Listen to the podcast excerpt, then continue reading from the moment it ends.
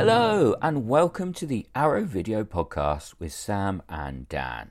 I'm Sam Ashurst, I'm a writer, I'm a director, and I'm normally joined by my lovely co host, Dan Martin.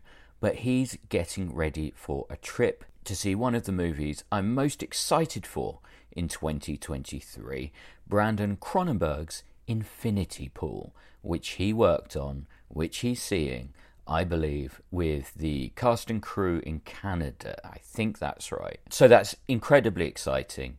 And I'm going to play the trailer for Infinity Pool now so you can be excited too.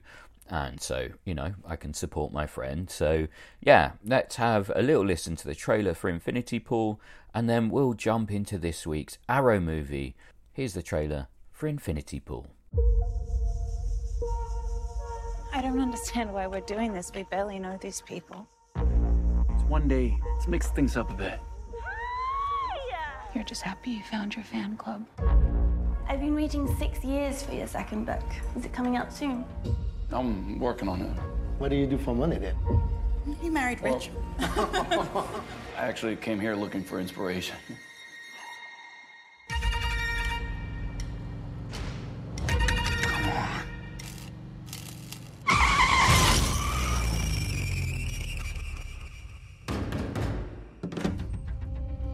James Foster, you'll have to come with us.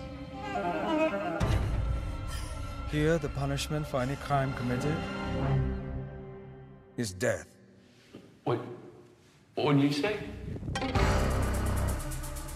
But for a significant sum, we'll build a double to send in for your execution.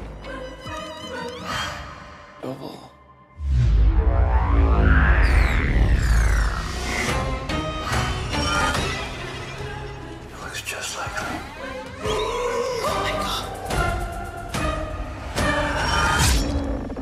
Think of it as a gift. It's like a new skin working into place. It's for you to complete your transformation. This is just a little game. But it can take some blood. Show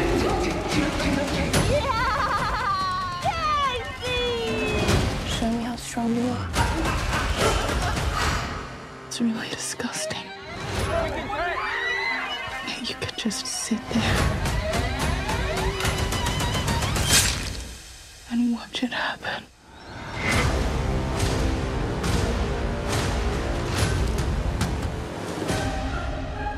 You know, James, do you worry they got the wrong man?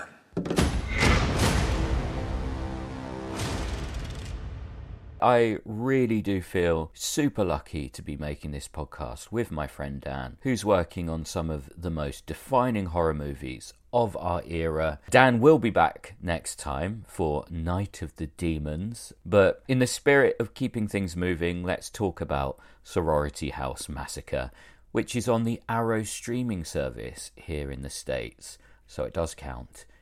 Here's the trailer. Sorority. House. Massacre. After a weekend with us, you're going to want to join this sorority.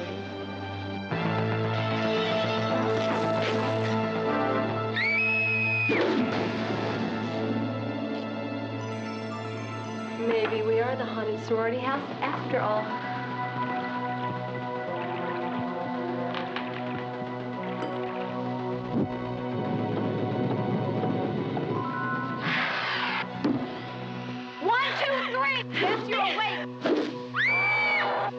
Am I crazy?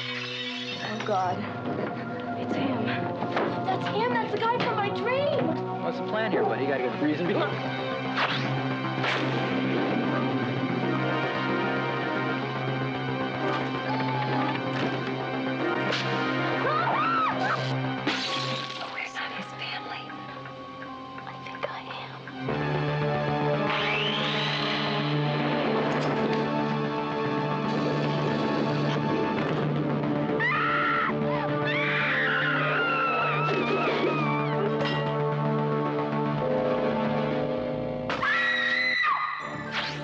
Sorority House Massacre. A slash course in absolute terror. Not to be confused with House on Sorority Row, which is a true slasher masterpiece. Sorority House Massacre is far more underseen and actually a little bit more interesting. It's one of the rare 80s slashers that was directed by a woman, Carol Frank, and there's a different kind of gaze here, investigating meta themes. There's a conversation about dream symbolism in this movie that could be taken as a takedown of the genre itself, or at least an investigation of the recurring tropes in these kinds of movies very meta, very, I believe, influential on Kevin Williamson's Scream. You will recognize the knife that the killer wields in this movie. Very familiar if you're a Scream fan. Yeah, in terms of the tone, it's somewhere between the first Nightmare on Elm Street movie and Slumber Party Massacre, which uh, Carol Frank was actually an assistant director on. So clearly learned some tips on that movie because yeah, these these films are very very kind of connected. Um, obviously, Slumber Party Massacre is another slasher directed by a woman. Sorority House Massacre uses dreams to investigate trauma as opposed to using them to wedge in cheap scares. Every dream sequence feels like it's trying to tell our protagonist, who's an excellent final girl, really layered and likable, something important. Yes, it's a rip-off of Halloween 2, House on Sorority Row, and Slumber Party Massacre, all of which came before this movie.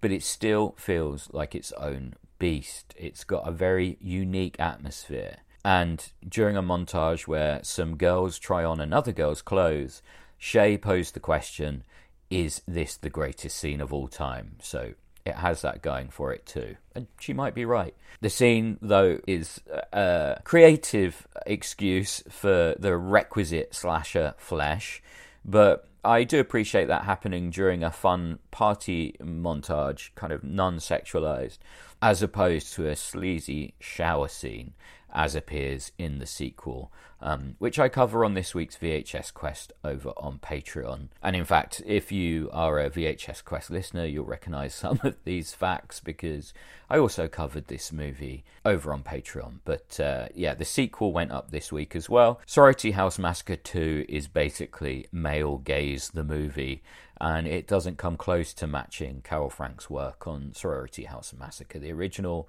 though it is a guilty pleasure. But like I say, I talk about that one over on VHS Quest this week, along with three other incredible movies. Like this week, I've done three of the best movies I've ever covered on VHS Quest, so that's over there too.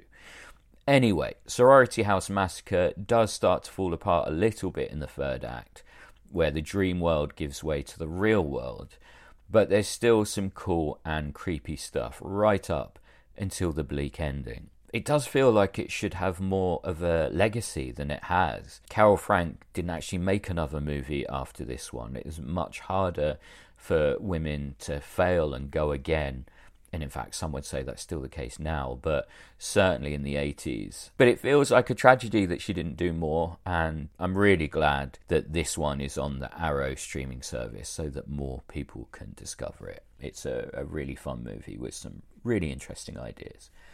All right, let's move on to recommendations based on Sorority House Massacre. First up, I've mentioned it already, but House on Sorority Row. I really do adore this one. It has such a strong atmosphere with a really nasty tone. The performances are great, even if pretty much everyone in it is horrible. I love the way it's shot, and the third act is spectacular. There's some wonderful twists. The whole thing feels really Italian or even Spanish in the third act, actually. Yeah, really, really good stuff here. And the final shot, I'm not going to spoil it, but it's pretty fucked up. And it definitely doesn't end like a traditional slasher. So, yeah, if you want something that plays with the tropes in a fairly kind of standard way, but gets deeper and darker with it, then House on Sorority Row is one for you. That's all I say about the movie, other than I recommend it. Next up, based on Sorority House Massacre, we have Halloween 2. Now, not John Carpenter's Halloween 2, even though this definitely lifts plot elements from that movie. But I'm actually going to recommend Rob Zombie's Halloween 2. I'm sorry about that, but it is my favourite Halloween movie. And it has plenty in common with Sorority House Massacre. It features surreal set pieces, including some dream stuff that, again, has actual impact. There is a point to the dream sequences in this movie as opposed to just filling out time. And you could actually argue that the dream sequences make the main argument or the main thesis or present the main theme of Rob Zombie's Halloween 2, which is all about how trauma impacts on people and changes them forever. And certainly, trauma is worked out through people's dreams as much as it is through their kind of waking life. So, an excellent and layered final girl, just like in Sorority House Massacre, and a metascript that does make it feel more like an exploration of trauma in horror than a straight up slasher movie. Definitely divisive. Um, that's probably an understatement, like much of Rob Zombie's stuff. Not a fan of everything he does, but when it hits, it really hits for me. I love House of Thousand Corpses. I think there's some amazing stuff in that. And uh, same goes with Devil's Rejects. But anyway, if you haven't seen it, go in with an open mind and its realistic depiction of the impact of abuse, grief, and the terror of having evil in your bloodline will at least have a powerful effect on you, whether that is a very positive response, as was the case for me, or a negative response. You know, there is some really kind of nasty and weird stuff in this film, but you know, having a, a big response is the reason we go to the movies. I'd rather see a film that I absolutely hate than a film that I'm middling on, which is kind of bizarre, but true. So, yeah, Halloween 2 by Rob Zombie I recommend it based on this film.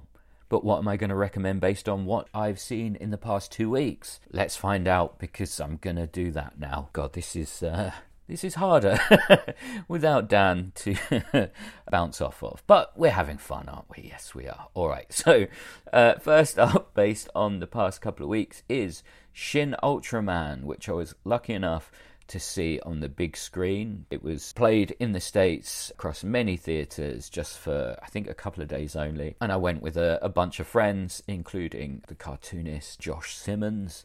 If you haven't read any of Josh's work, by the way, that's an extra recommendation.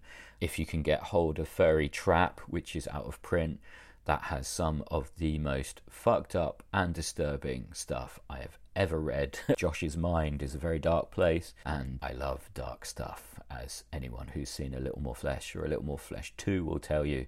And uh, I feel like Josh and I have similar sensibilities in, in many ways uh, in the way we create our art and the aim of what we're trying to do with it. So, recommend Furry Trap if you can get a hold of it. Flayed Corpse is much more accessible. You can buy that today. Um, that's another collection of short stories again, really fucked up horror stuff. And that one contains maybe my favorite Josh Simmons short story. You'll know it when you read it. It is truly insane, and some of the turns in that short story are just so impactful and, and wonderful. So, yeah, anyway, I'm starting to ramble. I actually didn't plan on uh, giving old Josh a push, but I really do love his work so much. And if you like my stuff, you'll love his stuff. Anyway, back to Shin Ultraman, which maybe I did my Josh Ramble because I'm putting off talking about it. It's definitely a recommendation, but one with kind of caveats. For example, I love Ultra Q, which was the first season of Ultraman, the one that didn't actually feature Ultraman. And it's my favourite season of the entire show. It's basically the X Files if Mulder and Scully were investigating kaiju and every week there was a different amazing monster, like beautifully designed or conceived. And yeah, I'd heard that there was some Ultra Q elements to Shin Ultraman, and it's all wrapped up in the opening montage, basically. Like, I was absolutely giddy watching the opening minutes of this movie. I was so excited. And then for me, the rest of the film doesn't quite live up to those opening minutes. However, it's still very entertaining, beautifully shot, really, really interesting compositions. As with Shin Godzilla, which I prefer to this, but yeah, it's got a really imaginative use of the camera. It never puts it in a predictable place. There's always some weird framing going on, and I really, really appreciated that. The story involves like a, a fake Ultraman who everyone thinks is evil. It's one of my most hated plots of all time. Really frustrates me. I really hate it when there's a character that we know is good and everyone in the movie thinks is bad because it's like we know that they're going to get there eventually and realize they're good and it's just it just pisses me off. So what a heartening recommendation for Shin Ultraman that is. I really do think you, you should see it. It's basically, I think Josh described it as an elevated kids movie, and, and that's basically what it is. There is some really fun stuff in here. Some of the monsters are great, the fights are fantastic. I love the style of it in many places, but it just doesn't quite reach the heights of Shin Godzilla. But I still recommend it. That's Shin Ultraman. And next up is another film that I'm going to recommend with caveats. It's another 2023 release and it is Skinamarink. Now, I saw Skinamarink. I really like saying that word. Um, I saw Skinamarink on the big screen at the Hollywood Theatre, and I'm really glad I saw it on the big screen. If you get an opportunity in the UK to see it uh, on the biggest possible screen with an audience, I think it will make a real difference to your enjoyment of this film. I can't actually imagine watching it at home unless every single light in the house is switched off. I have headphones on and I keep my eyes glued to the screen because the minute you look away, kind of the trance is broken, I, I, think. Because this is a film that requires a lot of patience, it feels like a series of ambient shorts that have been stitched together as opposed to a, a fully structured film.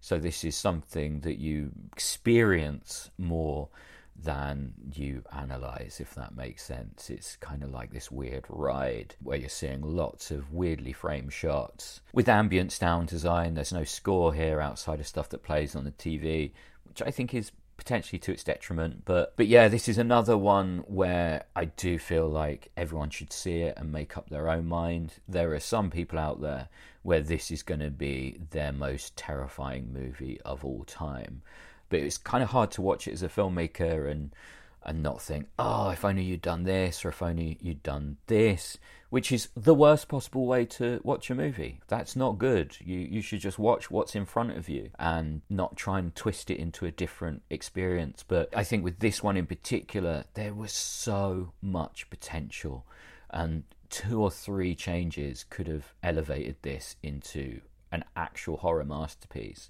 Whereas I think this is one that is going to unfortunately disappoint a lot of people. But like I say, I still recommend watching it. I think it's going to be on Shudder at some point soon. So if you can recreate the theatrical experience at home and, and really give your full attention to it, there is stuff in here that is very, very creepy, very, very weird. And I look forward to what the director makes next. But yeah, Skinamarink I recommend it. And yeah, I guess that means it's time for extra features, extra features, extra features, extra features. Right, extra features this time. Uh, I've got an event that I'd like to talk about. If you are in Portland this week, I've teamed up with Floating World Comics and the Hollywood Theatre to put on a screening of 1990s Teenage Mutant Ninja Turtles, a film I love. And there'll be themed pizza, there'll be cool comics for sale, including Floating World's official New York Ninja comic, which they made alongside Vinegar Syndrome. So that is an official sequel for the movie in comic book form. So we'll be selling that there, as well as maybe even my own comic after the war, which imagines what it would be like if the machines won the war against the humans and then had to live together afterwards and were quite kind of petty and passive aggressive. So that's after the war. All that will be happening on Wednesday, the 18th of January at the Hollywood Theatre at 7 pm.